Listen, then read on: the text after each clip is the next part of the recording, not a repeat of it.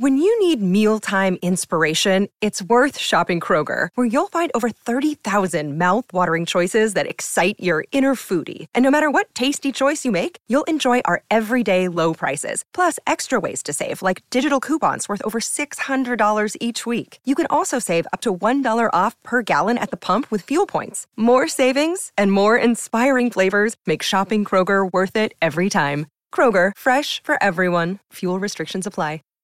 Save big on brunch for mom, all in the Kroger app. Get 16 ounce packs of flavorful Angus 90% lean ground sirloin for $4.99 each with a digital coupon. Then buy two get two free on 12 packs of delicious Coca Cola, Pepsi, or 7UP, all with your card. Shop these deals at your local Kroger today or tap the screen now to download the Kroger app to save big today. Kroger, fresh for everyone. Prices and product availability subject to change. Restrictions apply. See site for details.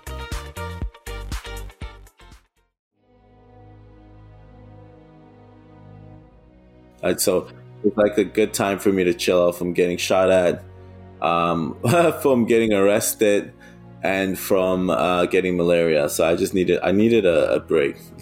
Hello and welcome to the Modern Adventurer podcast, where explorers and adventurers tell their stories. I'm John Horsfall, and on this weekly podcast, I talk to adventurers and explorers from around the world who have made remarkable and daring journeys in recent years. From Everest climbers to polar explorers, world record holders, and many more. But what is left for the modern adventurers and explorers in the 21st century? Well, let's find out.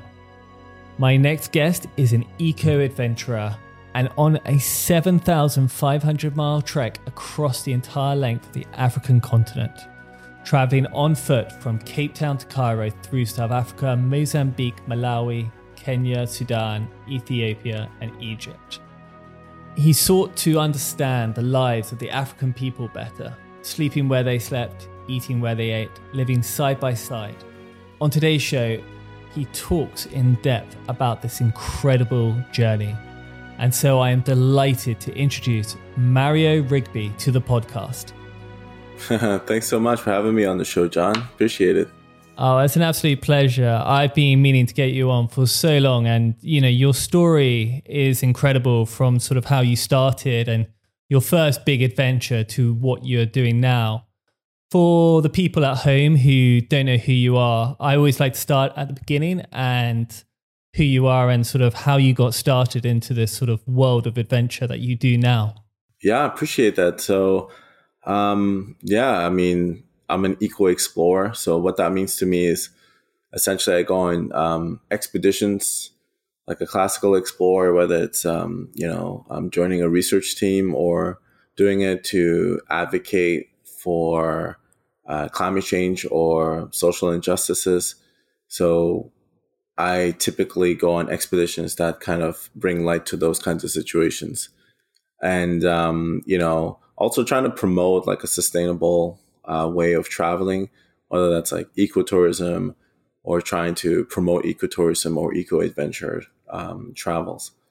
And um, that's kind of what my platform is all about and what I'm all about. Uh, my claim to fame really is uh, my walk across Africa, which was um, a two and a half year voyage from Cape Town to Cairo.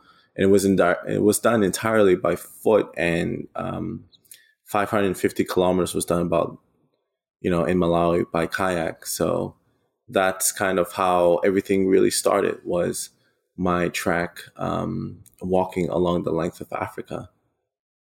Wow, yeah. I mean, uh, it's it's an absolutely incredible story that you have to tell, and we'll sort of jump into that. But probably for people who don't know you, you're sort of your sort of upbringing was sort of moving around uh, from you know Germany, Canada, uh, Turks and Caicos. Is that how you mm-hmm. pronounce it?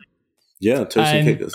Turks and Caicos, and that did that sort of moving around, discovering different places, different cultures.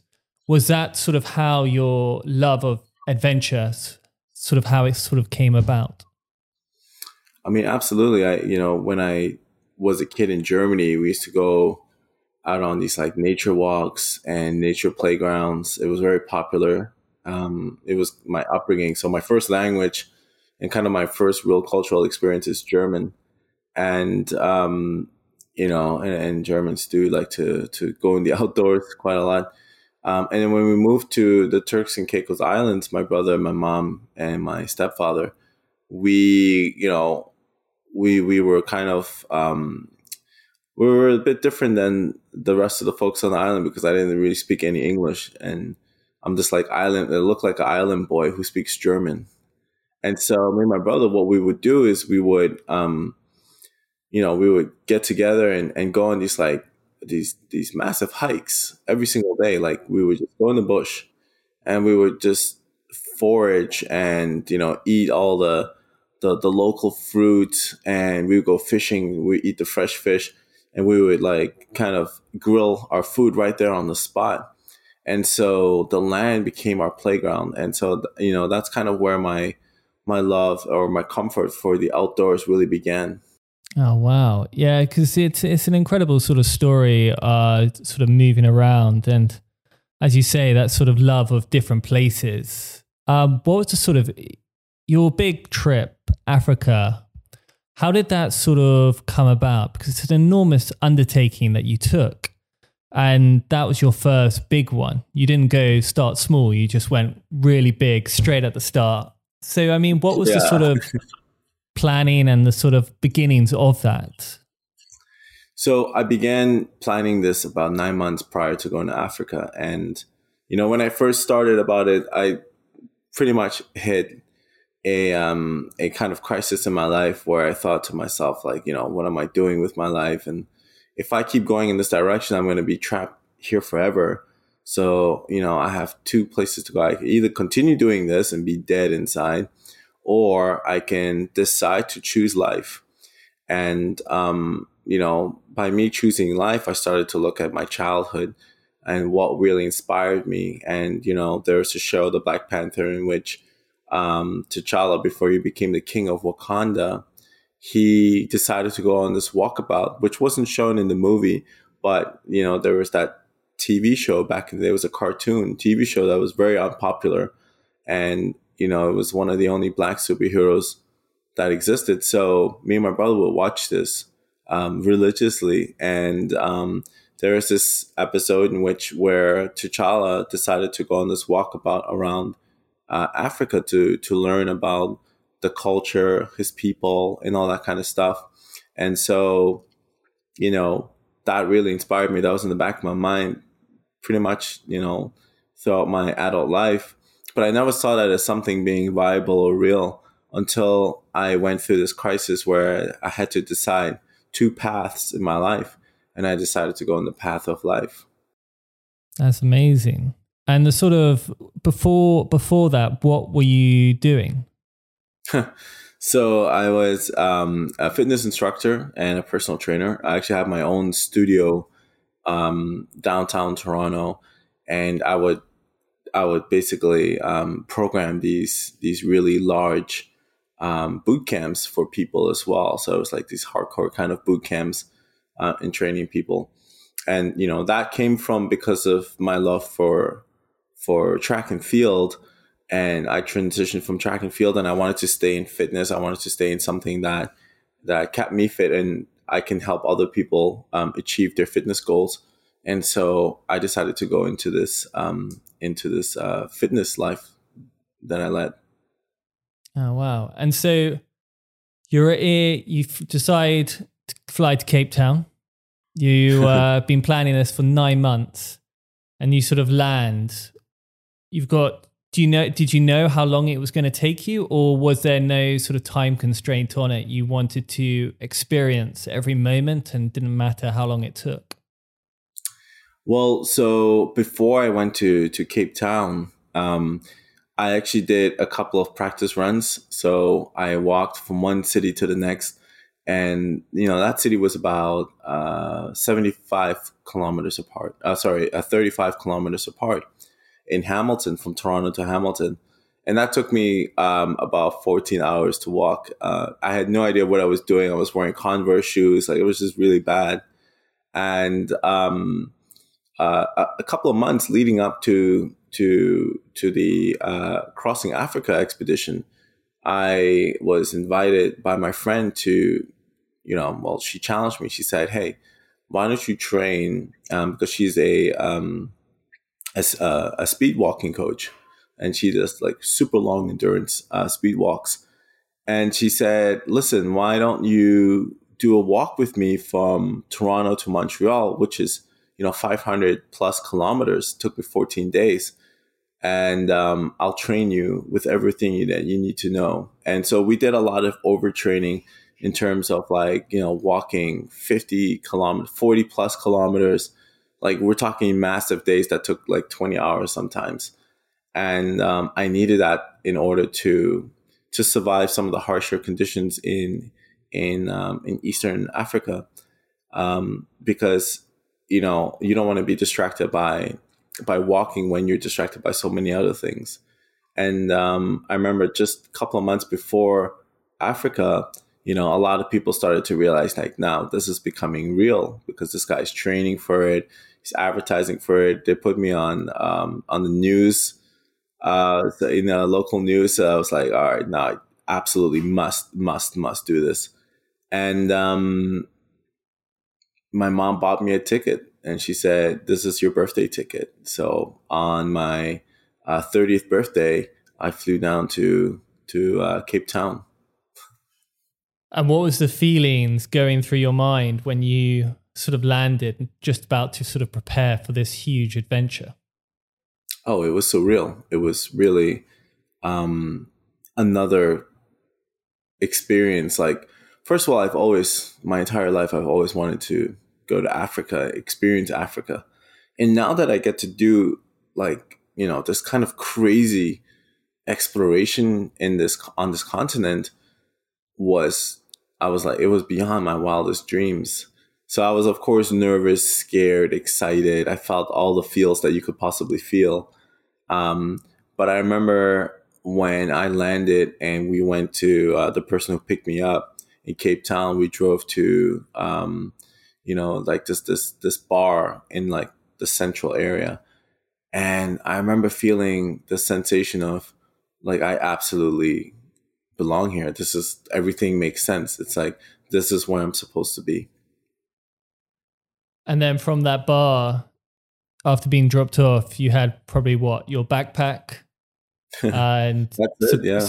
supplies, enough money for the to two years, or was it sort of enough just to get sort of by, or sort of like by the end, sort of scraping? What was the sort of plan in that respect? Because I sort of heard that none of, which is I think a really good thing, especially on like your first one, is probably like you. Uh, when I my first big one, it was like you try and get sponsored. No one's ever heard of you. No one thinks you can do it. So they all just pawn you off and just say, oh, yeah, maybe when you come back, let's we'll hear about it. But other and you just had no sponsorship for this big, big undertaking.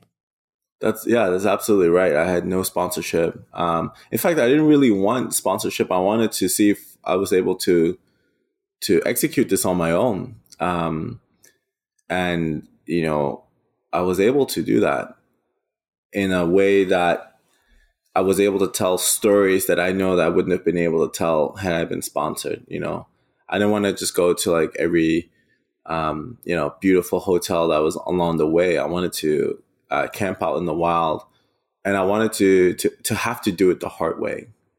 You know, for me, it was kind of like um, a rites of passage, like you know, like in the in, in the TV show, um, um, and, and like uh, uh, sorry, the TV show Black Panther but it's also what a lot of um, you know tribal African people do as well, which is they go on this rites of passage in order to transition from childhood to adulthood. And so I wanted to do something similar, um, but I know that you needed to to to to kind of suffer in order to to see the glory. Yeah, I, I think that's very true. I think um, you sort of said it so spot on in that respect. And so from Cape Town, you're moving up the East Coast, you're moving into all sorts of desolate places along the way after sort of leaving the major cities. How was the first sort of few weeks starting out for you? Um, so the second day, you know, um, these kids actually came in. They they stole my wallet, and um, so you know that was a that was a, a huge bummer because I thought, well, at least it happened uh, earlier than later. But um, you know, they took enough money where it really put a dent into my uh, into my um, expedition. But it also transitioned me from going you know, to, you know, like, cause I had enough money saved for at least uh, half of that expedition. And then the other half was, you know, uh, donated or people helped me um, or, or, getting like uh, free accommodation. Um, so a lot of those things kind of like sustained me. And, you know, the, the kid stealing my wallet was really a way for me to, to, to it forced me to, um, to become friendly with people and to like, you know, to introduce myself to random strangers and to people who don't even speak uh, the language that I speak. I think at the start that's very sort of challenging to break out of the mold that you're comfortable yeah. with in other places to sort of almost break free into what you really want. And that is to just be yourself, to just be open, to be vulnerable 100%. in a sense as you move. Yeah. And I mean, I, I feel like you you have to throw yourself into these situations.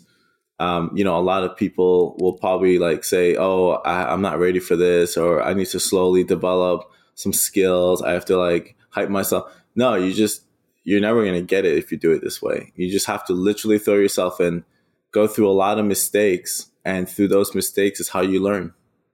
Yeah, it's so true. And so from there, you're sort of moving up the East Coast. You've been robbed on your second day. And then, so you're probably thinking, oh, is this the start of big things or it can only go, it can only get better from here? So how did it I, sort of go from there? You know what? Um, psychologically, I, I told myself that this is beyond just one incident if if me getting robbed right now is gonna stop me or slow me down, I believe that there were so many things ahead of me that would challenge me so greatly that you know, for me, I made it become not a big deal at all. I thought to myself, you know what? Um, this is gonna be um, a situation that I, I need to be able to to deal with even in the future because I could get robbed halfway through or near the end of, of, of my expedition, I can get shot at, I can get arrested, I can, you know, a lot of these different things can happen, and they have happened. And so I need to prepare my mind. If I wasn't ready that time on the second day, then there's no way that I would have continued going on, um, you know, moving forward. And uh, sort of moving up, did you have issue other issues in South Africa? I mean, food, water. So you know there were definitely a food and water um, shortages. Remember, I'm, I'm I'm quite new to all of this, right? So I'm like literally learning all of this on the spot, like like as I'm walking. I'm like, oh man, like I'm like googling and YouTubing literally as I'm walking how to do certain things, um, how to tie knots, how to how to make sure that you know you you retain as much water as possible. Um, you know, and these are the, the only reason I learned those things on the spot is because I didn't realize that you have to know certain things before I went on the expedition. Like there's only so much that people can give you tips on or that you can learn, um, you know, within nine months. And so there are things that happen that I didn't even know that I needed to do, like you know how to collect, um, you know, uh, how to how to catch fish, how to collect prawns, um, you know, scra- uh, scraping oyster, you know, all those different kinds of things like that. So like getting shells and um, digging at the top of beaches to see if there's any fresh water, um, filtering water without a, a water filter, like all these different things were a challenge that I had to learn on the spot. And again, South Africa was a really good place to learn this because I um I went to the country that was to me the most um, inviting in terms of you know there's a lot of people who are speaking English. It's, it has like a very Euro Africa vibe, and you know for the large part of it, it's actually quite developed, especially along the coast.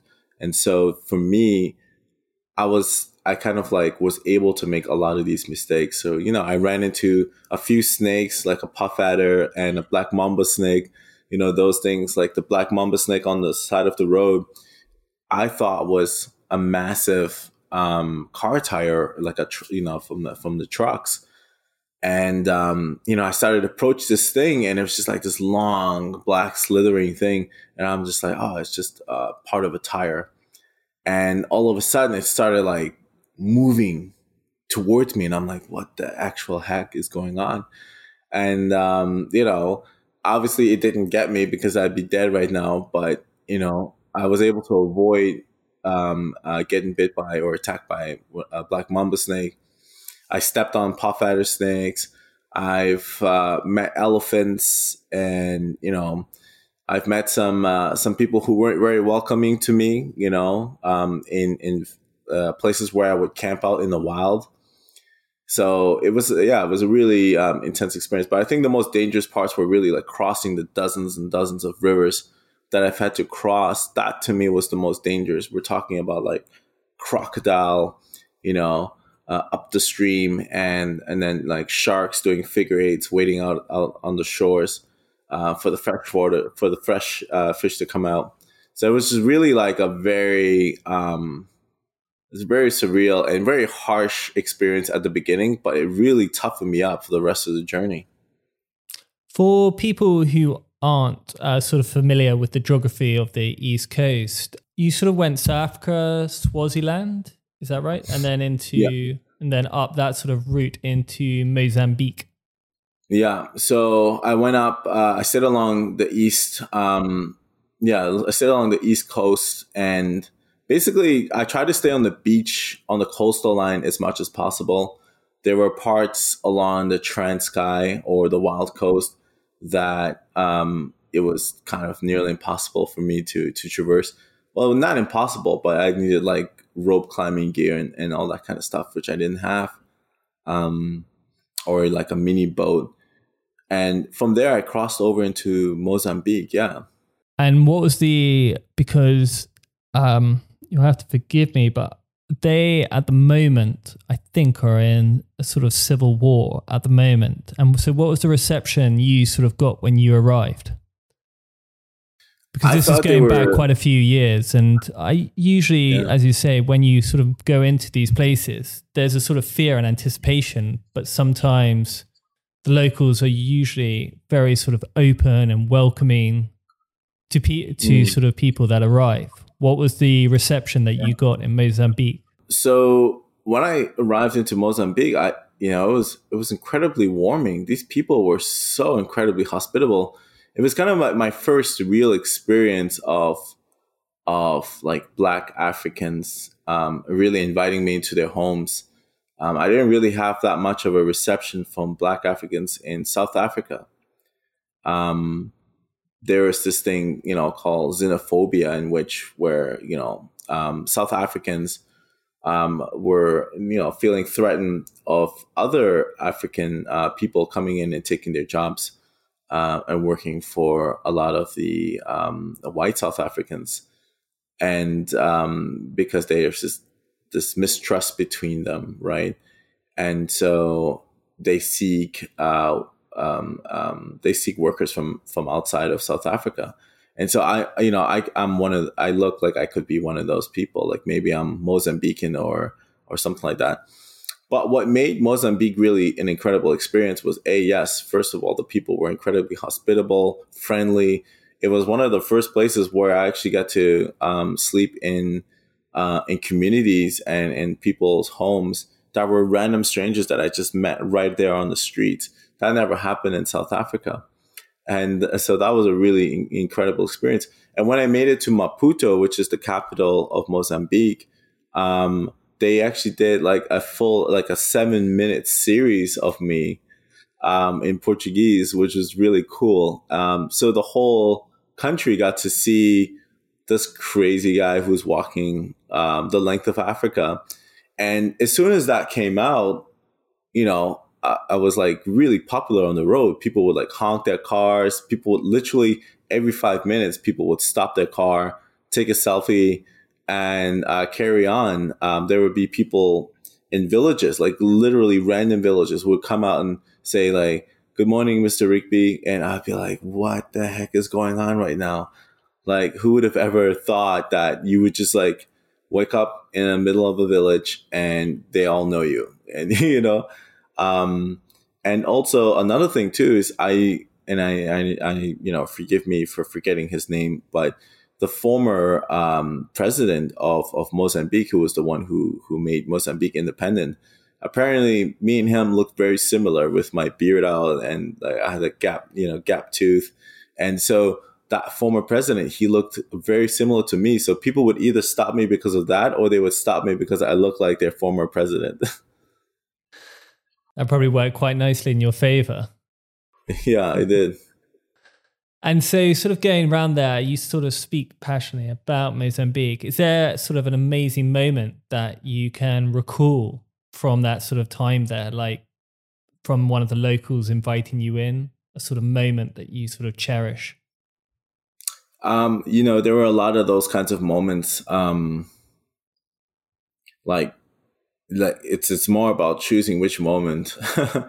Um, you know, like I could talk about like a random village where um, like this matriarchal community uh, invited me into their homes, um, and you know, like completely random strangers, and the compound is like you know full of women, um, and and they trusted me and they brought me into their home, and I was able to pitch my tent on this like beautiful compound that's just like like you know with this beautiful rich Mozambican soil and I remember we had a um, a dinner, and we you know we had this fire circle, and the whole family was there, and it was just so peaceful.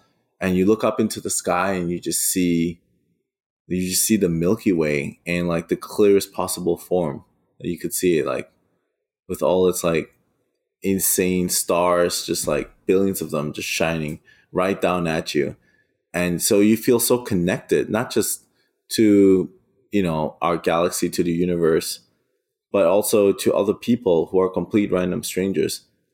But it made you feel like you know we're not random strangers. We are all in this together. We've just kind of on this planet separated ourselves and forgotten that we all come from you know the same family. No very true and then as you sort of made your way through mozambique you had a a little incident with a truck. Is that right?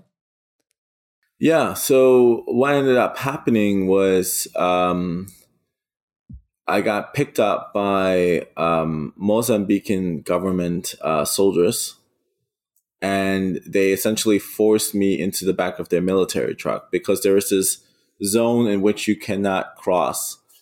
And so, you know, I needed transport to go um, from uh, uh, across this this uh, conflict zone, which is about 100, 100 kilometers or so, and you know this this convoy um, was going through, and they picked me up, and we're moving like really fast on this road, this this beautiful road, palm trees on the side. But what makes it surreal is that you know it was during um, sunset. But what made it really surreal was like it was just so beautiful. And then you could see like cars that were just recently blown up and just like smoke coming, like chimneys, the chimneys, like smoke chimneys everywhere. Um, but those were like little villages that were being burned or cars that were being burned um, or bullet holes everywhere. It was just like, what is going on? And I remember like all of a sudden, you know, the truck stops and then we hear like, uh, well, first we hear the AK 47 bullets that pop, pop, pop, pop, pop, pop the truck stops and all of a sudden I'm thinking like, what is going on right now? This is like not this is not where I'm what I signed up for. And um, so what happened was these villagers were shooting at us who are, you know, um, they've joined forces with Renamo, which is the um, you know, a faction of the government that's gone basically, um, you know, fighting against the, the, the official government. And um, so Renamo's forces were shooting at us because they thought we were all military, right? I look kind of like a military and I'm on a military truck. So they're firing at us and then they started firing back. And this lasted for about 20 minutes. And I ended up recording this entire incident. Um, well, not the entire incident, but definitely like the first part of it. Um, yeah, just from my from my phone, and I did it in the back of the truck. Realized that okay, they could just RPG this truck because I saw all these other trucks that were blowing up. So I jumped out of the truck and started recording from the tall grass where I hit and started recording this entire incident. Wow. Luckily, they didn't think you're the ex president. well, yeah. Well, then maybe I, w- I, w- I would have been actually saved because that that president was actually loved by both sides. Oh, really? He was sort of holding the country together in a sense. Yeah, he he was the first one to make uh, Mozambique an independent country. So everywhere you go, there's like a statue or something of him. Oh wow, amazing! And so from that sort of very, uh, er, well, mixed, you know, amazing times and sort of quite hairy times, you sort of moved your way up, probably then into sort of Zimbabwe, Tanzania, Kenya area. Yeah, so I I, I missed uh, Zimbabwe. I was supposed to go into Zimbabwe, but instead I decided to go up towards Malawi, and from Malawi, um, that's where I decided to kayak because that lake goes from south to north, and I thought to myself, "This is a perfect opportunity to, um, you know, to go up this this lake and really experience." Proper indigenous and remote places that most people have never been to before or places where people have literally never seen a foreigner before, um, uh, particularly children. Um, and so, yeah, I went through Malawi, and then from Malawi, I crossed over into Tanzania. And so, from uh, Malawi, you, as you said, you decided to kayak up. That's quite a hmm. long mm. route for anyone listening. yeah, it took me two months to kayak. That's an incredible feat. And how did the sort of canoe sort of come about? Did you just buy one or?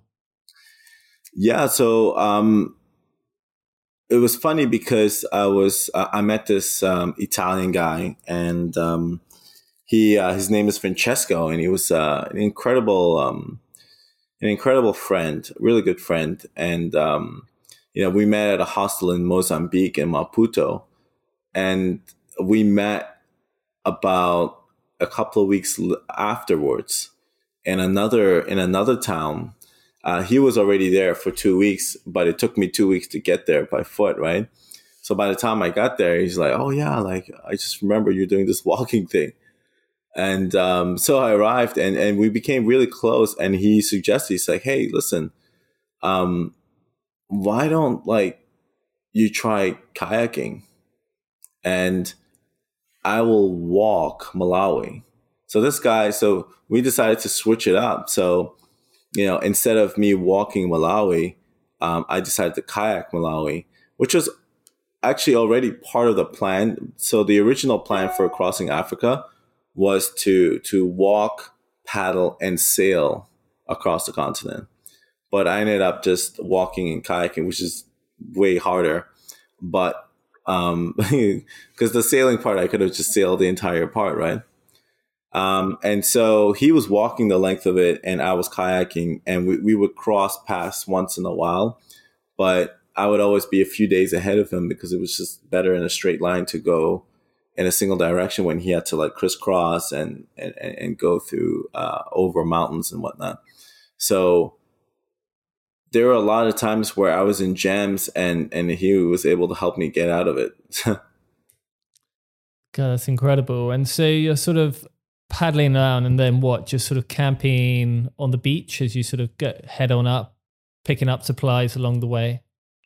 And then Yeah, so I would yeah, I would do it that way. So like there were times where I would buy like I would have like 20 bananas with me, like you know, mini bananas, like already like they're all like still attached to this to the to the stump or whatever.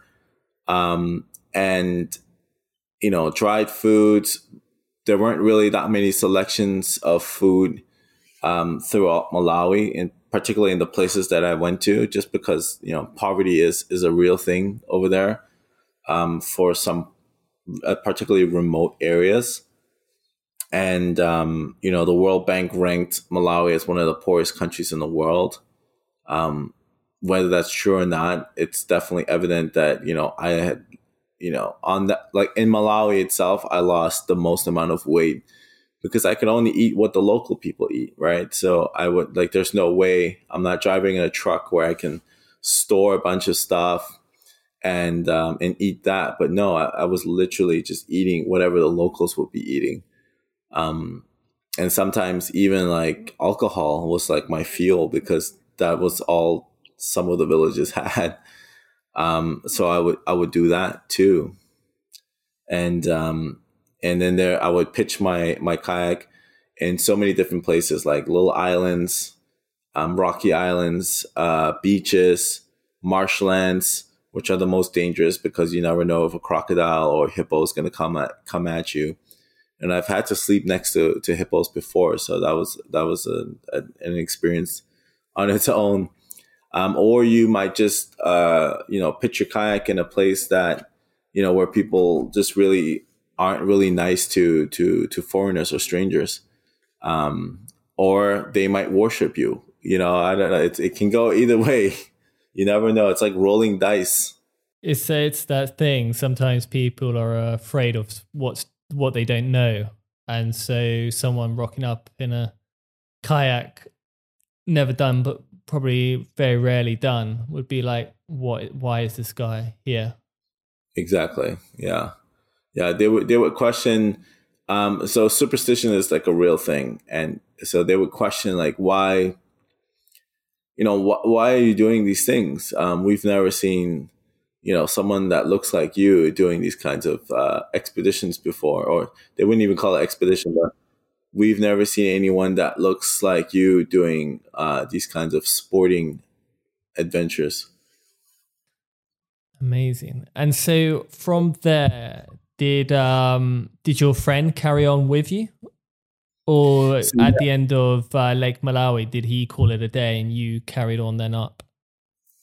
No, he actually um, we crossed uh, into the border together, and as we got closer um, to the border, we ended up picking up friends along the way. So we've had um, there were times where we've had like three other people join us. So there was at least um, six of us at one point.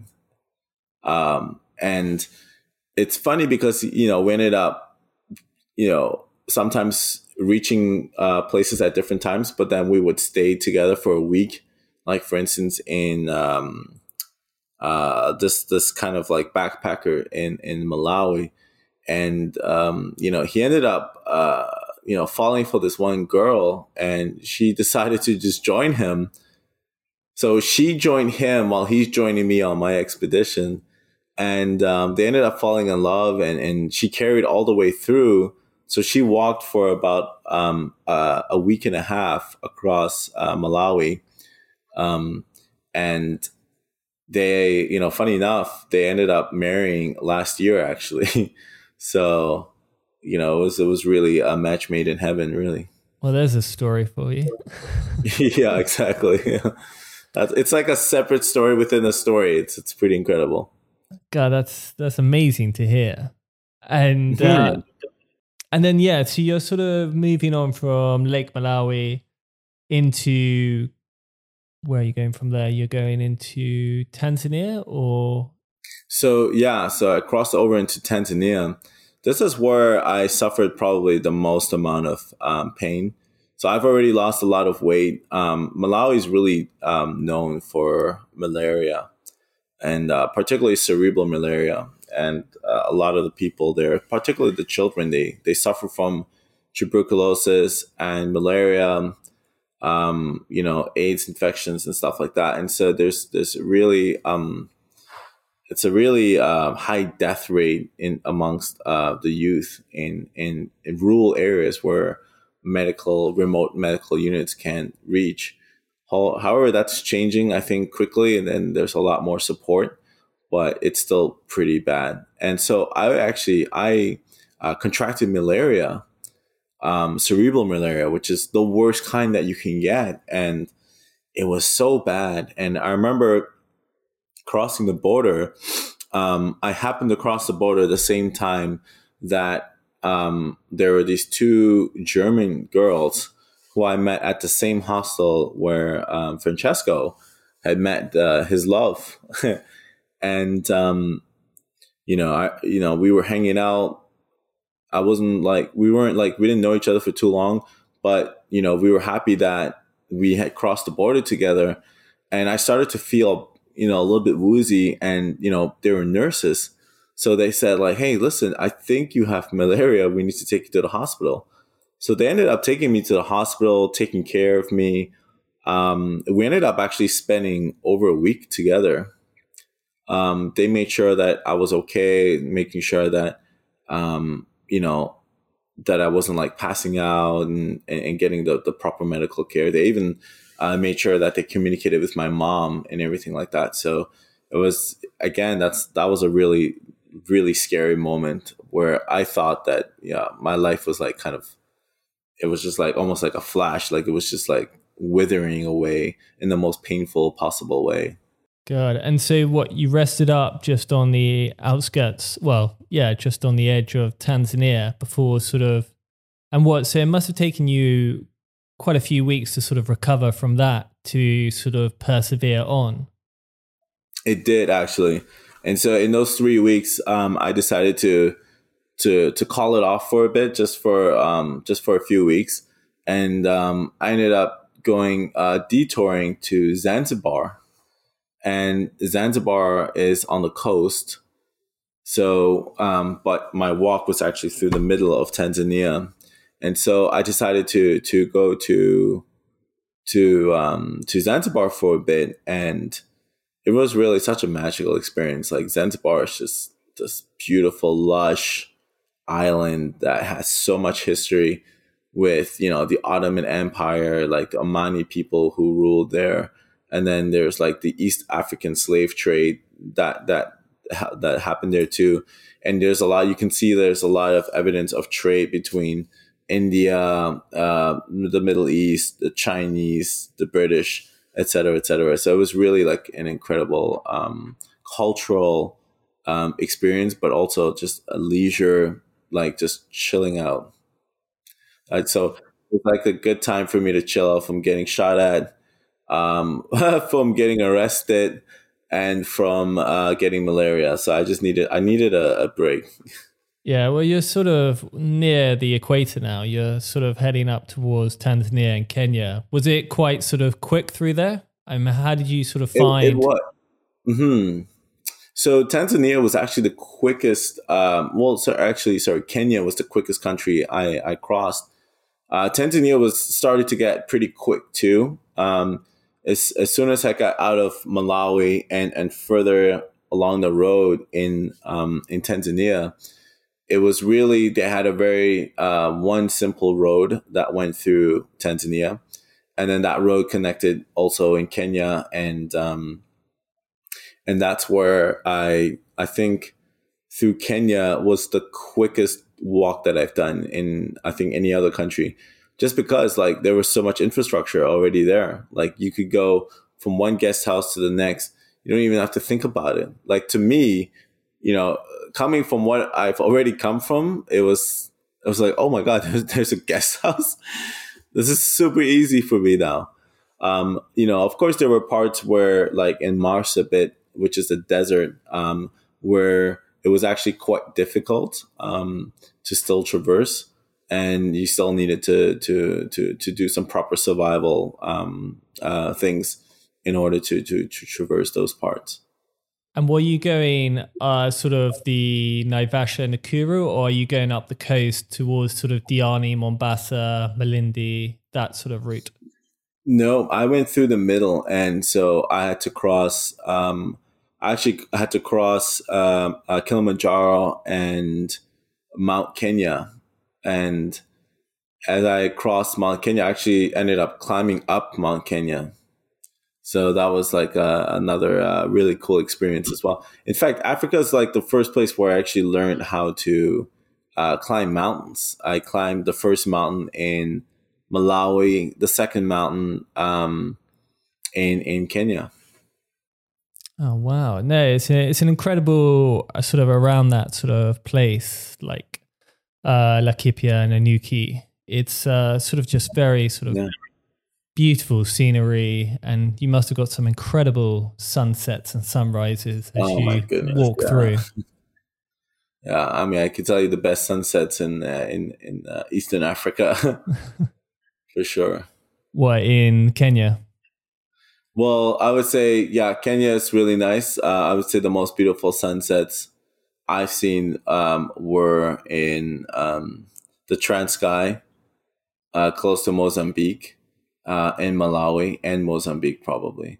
And I mm-hmm. think it's just where um, Africa is situated in those regions. It's just like kind of like you know close, like south of the uh, of the equator you realize the sunsets are, are slightly different than, than what's in, in the north of the equator.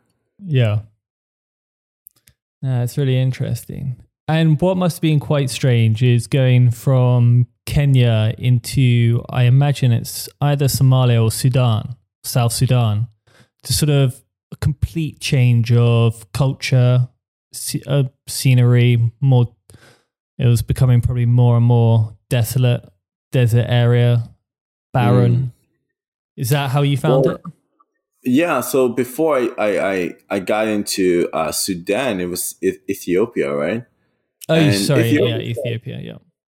And Ethiopia was actually incredibly populated, and I think Ethiopia was the first place where I had major culture shock. Um, it was just so much, like you know, I'm going into restaurants, and you know, I met this group of these local women and they're literally feeding me food with their hands and stuffing it in my mouth, you know. And um, I've been with some, uh, I've hung out with like, these rebel, these rebel um, soldiers, former soldiers, um, who fought the uh, regime. You know, it was just like uh, this regime who fought the the government. Sorry, and they were, um, you know, camping with me uh, just because they thought it was, it was, such a cool story of what I'm doing that they wanted to join me for a couple of days. And so we did. And, um, you know, this, this grown man who has like a gun in, in one hand, he has a gun in one hand. And in the other hand, he's eating the food and he's feeding me this food. and I was just like, you can't even make this stuff up, man. This is next level. And uh, with his left hand, is that? Um, uh, let's see. He had his um, left hand with the uh, gun, and then oh, yeah. the right hand was feeding me. Uh, so when you had it with yeah, left hand, I was I like, oh, a, I even have a video of him. Um, you know, I can't wait to put all the footage together and, and, and put something out there for everyone to see. But there's a there's footage of him actually uh, laughing, kind of like a hyena because um, uh, he had smoked marijuana for the first time, of which I don't know where I got the marijuana from, but you know, I gave it to him. I'm like, why not? Why not give a rebel soldier with a gun in his hand in a tent in the middle of nowhere some marijuana and see what happens? And uh, yeah, so it, was, it ended up being really fun though. I obviously loved it. Oh yeah. and, and, then yeah, so you're you're now sort of moving up Ethiopia. You are you've had a bit of a shock into that, but did you find South Sudan was a bit more of a culture shock? Um, so it's it's actually um, so Northern Sudan. Um, so Southern Sudan, I couldn't get into. It was just too. It was just too bad. Like it was just bombarded with civil conflict. Um, so I wasn't really allowed to to go into there. I, I could, but then I wouldn't be able to get into the other countries. So uh, you know, uh, some of the the moves were strategic. If it was, if I could have it my way, I would have gone through Somalia uh, via Kenya on the coast. So, but I couldn't go on the coast, so I had to merge um, inland. Um, which then took me to Ethiopia um, because it's uh, you know landlocked. Um, because it's like Eritrea is what takes the the coast. So I would have gone Somalia, Eritrea, Ethiopia, um, South Sudan, and then Sudan, but I couldn't have done those um, those trips. So I did Ethiopia straight into um, Sudan, um, which is Sharia law, yeah, and you know it was my first kind of Sharia law experience. In fact, the first day that I I made it up, I was wearing shorts and I was uh, stopped by some special agents who uh, literally made me right on the spot change my uh, change my pants to long pants. And what was your experience in Sudan like, moving up? Whew. Well, Sudan shocked me, but in a different way that Ethiopia did. Ethiopia shocked me because it was just so overwhelmingly, you know, culture, cultural. Um, but Sudan was overwhelming in terms of how hospitable and how beautiful the people were. It was probably one of the most um, inviting places I've ever been to in my life. Like everywhere you go, everyone's trying to like accommodate you, feed you, whatever you need, and um, it, it, yeah, it was such a it was such a crazy, beautiful experience to be there. Um, but I would say those were the small pockets of my experience. The larger pockets were just open desert. like we're talking like the white desert, um, and uh, walking from Khartoum to or Khartoum to um, to um, uh, Moyale uh, up to the White Desert was probably one of the the loneliest walks as well. Like there is a highway, but it's just surrounding with with desolate, desolate land. And the the places that saved me really were just gas stations, right? So there would be like these kind of like makeshift gas stations along the way, and they always had food. They always had something. So, and if they weren't available at the time, then you you know they'd be around the next day. Yeah, it's um, and I suppose that training that you did in South Africa, water replenishing, all sorts to stop the sort of dehydration must have come in handy by now. Oh, 100%, yeah. And as you sort of moved up, what was your sort of feelings like? Because you've probably been going now for a year and a half or so. About a year and a half, yeah. And so, are, are you sort of still with that huge sense after a year and a half with that enthusiasm that you had at the start or as you come to the end is it more like i just need to complete this i never felt like i just need to complete this because there was always something incredibly interesting coming ahead i mean ethiopia in itself was insanely interesting um, in fact i'm always like oh man i i want to stay longer but you know i have a mission um, I felt the same way in Sudan. I, I, felt I wish I could see more of the pyramids. There are over 200 pyramids. There are more pyramids there than there are in Egypt, um, and some of them predate a lot of the pyramids in Egypt. So um, I was able to visit archaeological sites that were over 3,000 years old. I got to see ancient temples and you know places that not a lot of people get to see or you know, uh, or a lot of places that people haven't even heard of that, that, that, that they don't even know exist. But these are like major ancient societies that have existed, and we know nothing about them. To me, that that that just like blew my mind, and I could just walk freely in these compounds where there's like huge marble slabs of statues and um, there's no security there's no entrance fees it's just this open place Um, and so I decided, so I was literally camping along the way in these ancient sites. Um, so there was always something interesting to see and to experience, and it was always different. And that's kind of the beauty about um, about Africa is that you know uh, there are some you know homogenous communities, of course, but they're also slightly different um, in the sense that like the terrain changes. Um, there's a lot of, you know, I started from the from the most southern tip of Africa to the to to, to the north, and there are varying um, climate um, and weather uh, patterns that change throughout that time, but also the seasons change. So I'm literally walking through seasons, and I'm walking up and the temperature is getting like hotter and hotter and hotter and hotter or it's changing to something else i got to the point where the temperature was like 50 degrees which is mind-bogglingly hot and we're talking like you know like my i think I, had wet clothes and they dried within like a couple of minutes that's how hot it was it was incredible so yeah no it, it keeps you busy and i never really felt like i wanted to completely end it until I made it near the end of Egypt. That's kind of where I started to feel like, okay, I need to really, I need to finish this now. And so, where did you finish, and what was the sort of feelings like as you came to the end?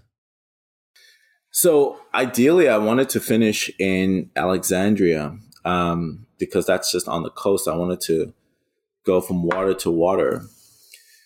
But, you know, it was good enough for me to be like um, South Africa to Egypt. I don't have to like specifically go to the to the coast, and also, you know, I ended up making it to um, to to Cairo. Uh, sorry, to to um, uh, sorry, what's it called? To Cairo. Um, where are the pyramids? Cairo. Uh, yes, in Cairo, but it, it's a place within Cairo. Um, oh, right. Uh, da, da, da, uh, anyways, so uh, forgive the the name forgetting, but oh, so I made it to Giza, and by the time I made it to Giza, I, I you know I thought to myself like, this is where the journey ends. It's just so spectacular. The fact that you know there's these ancient pyramids that have been around for 4,000 years and they're just like so dominant. Um, I ended up just booking a hostel there that overlooks the pyramids from a roof deck. And I said to myself, this is the place where I'm going to end my journey. There are moments when you're sort of doing these sort of point to point trips where even just before you find that sort of euphoric place which just has the fitting end to it and you had that there i mean i imagine it was boiling hot you're sort of as you say on this sort of outskirts of cairo it was quite busy so cairo is a very aggressively um, busy um, city you know it, it, it, can be very overwhelming if you're not used to that. And I wasn't really. I'm coming from like really quiet villages, you know, like I'm I'm walking through because I'm walking along the river Nile at this point now from Sudan. So starting from the White Desert is when I started to follow the river Nile, and um, I made it all the way up until uh, until Giza, where it just got really intensely busy. Like, you know, people just like selling you things and, you know, trying to haggle you. And, you know, it's just, you know, especially old Cairo. Old Cairo is, is, is incredibly busy. It's a, such an ancient city that's built on top of a, another ancient city that's just like a new city is on top of the old city. It's, it's really, it's really intense, um, to, to, to be there. But me being in, uh, in Giza, um, at this hostel overlooking the pyramids was actually one of the more peaceful places that I could have gone to. And a fitting end to finish your south to north Africa trip. 100%, yeah. Sort of from that, I mean, you've gone on to sort of do these incredible, you know, trips from cycling across Canada, and you've got more on the horizon, as we spoke about before the podcast. And you know when those happen we'll sure you sure you get you back. But it has been such an incredible story that you've just told. Hmm. Um the story across africa? Yeah yeah that story. Yeah that um so yeah i mean i sometimes i reflect and i look back um actually yesterday um i think i, I looked at a photo um and, and it was just like a random photo, you know, that came up on my reminders or like a memory uh, thing on, on Google. And um, I was thinking like, wow, that, that time I, I remember the feeling that I had when I was in that place. And that feeling was just like that overwhelming, um, that euphoric feeling of like, you know, we're all together in this on earth. And, and, and that feeling of that earth is such a, is, is a home. Like it really feels like a home. And when you have that feeling, you don't want to exploit people or land, or you don't want to hoard things for yourself. You want to share. And this is a feeling and experience that I want everyone to feel. And I think it's just for the goodness of yourself, because I think you can, you know, feeling gratitude is always a great feeling. But it's also something that um that transmits to to other people that you interact with.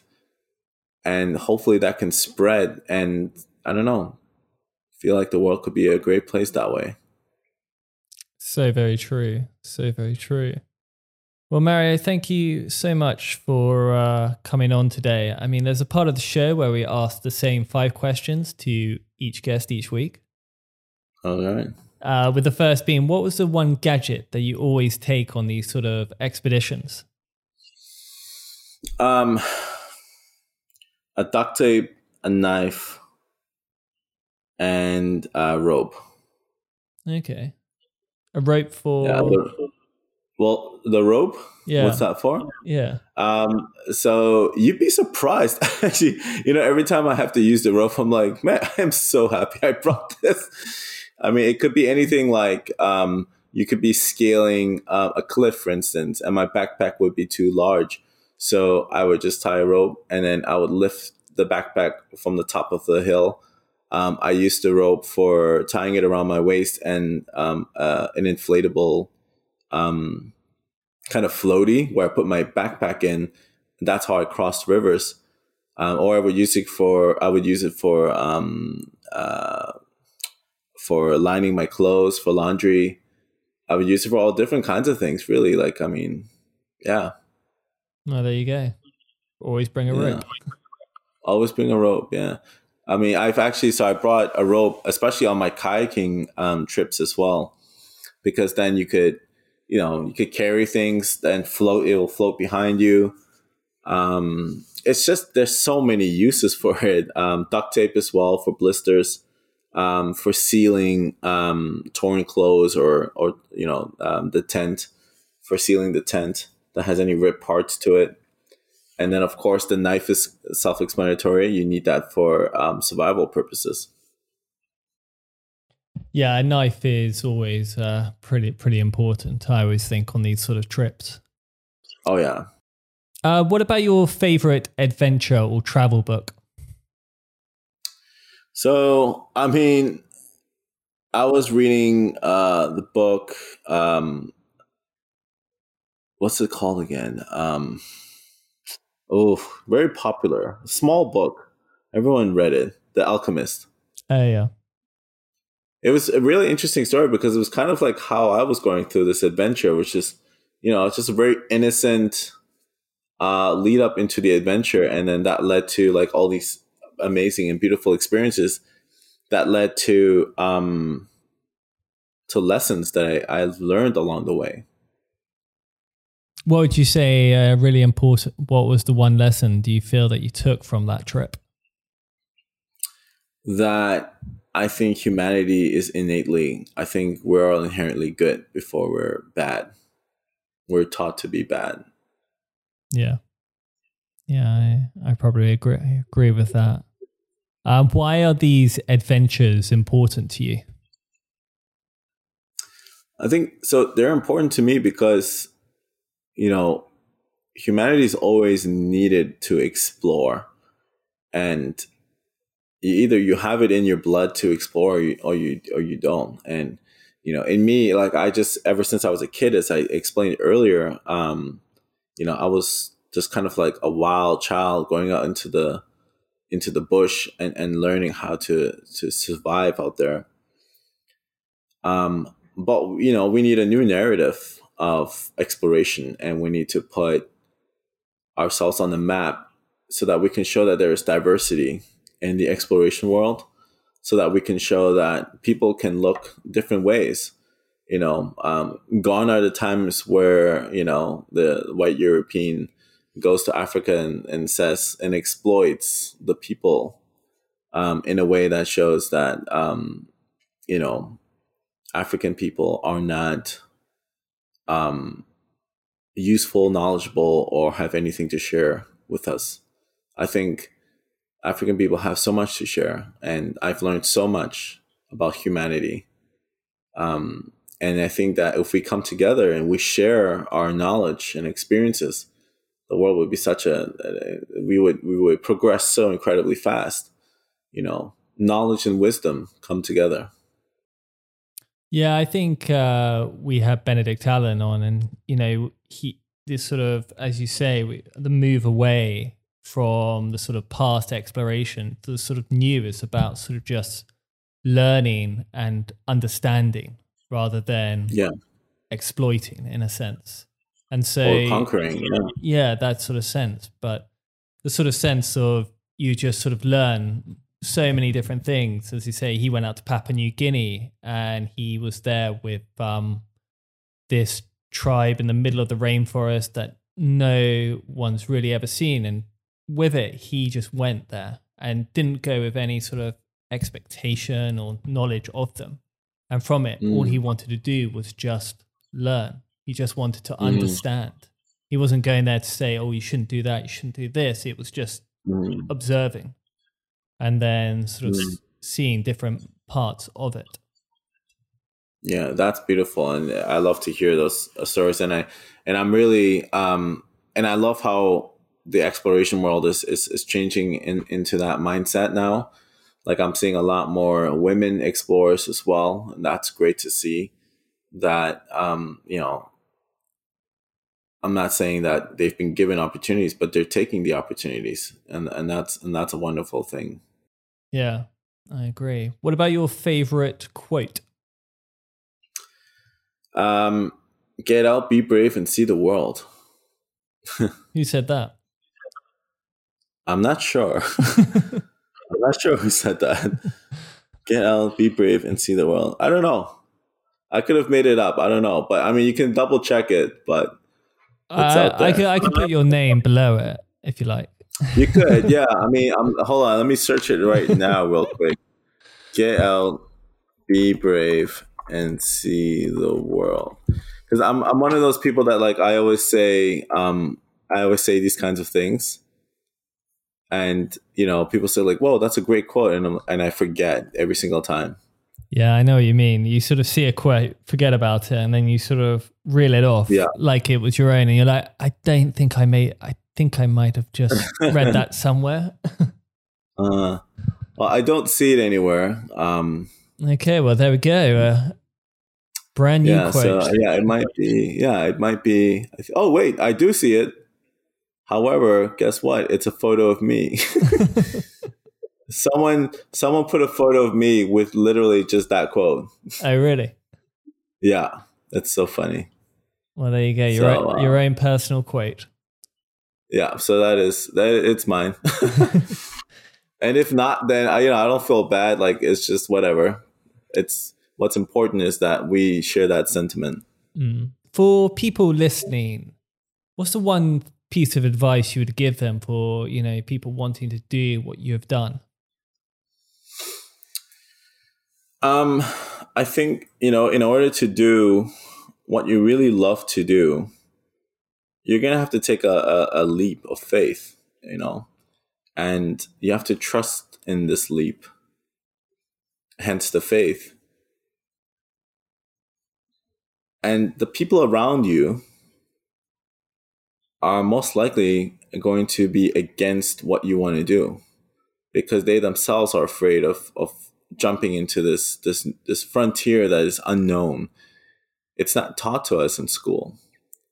And so if this is something you want to do, look outside of the parameters of what school education um, tells you how to learn, tells you what to do, you know look outside of the general wisdom of your of your of your friends and family and look at the wisdom and knowledge of the people that you really admire look at what they say and really take their words to heart. Even me saying this right now, it's it's the truth. and that truth is you know, you have to take a leap of faith, you have to take a risk. And that risk is just something not a lot of people are willing to do.